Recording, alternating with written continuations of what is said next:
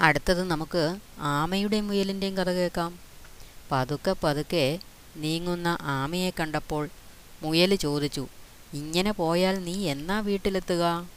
ഓ വേണ്ടി വന്നാൽ ഞാൻ നിന്നേക്കാൾ വേഗത്തിൽ നടക്കും. ആമയും വിട്ടുകൊടുത്തില്ല. ഓ പിന്നെ. എന്നാൽ നമുക്ക് ഒരു ഓട്ടമത്സരം നടത്താം.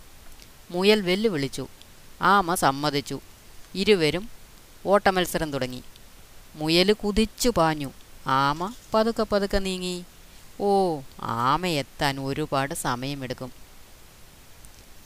കുറേ ദൂരം ചെന്നു കഴിഞ്ഞപ്പോൾ മുയലിന് തോന്നി ഒന്ന് വിശ്രമിച്ചു കളയാം.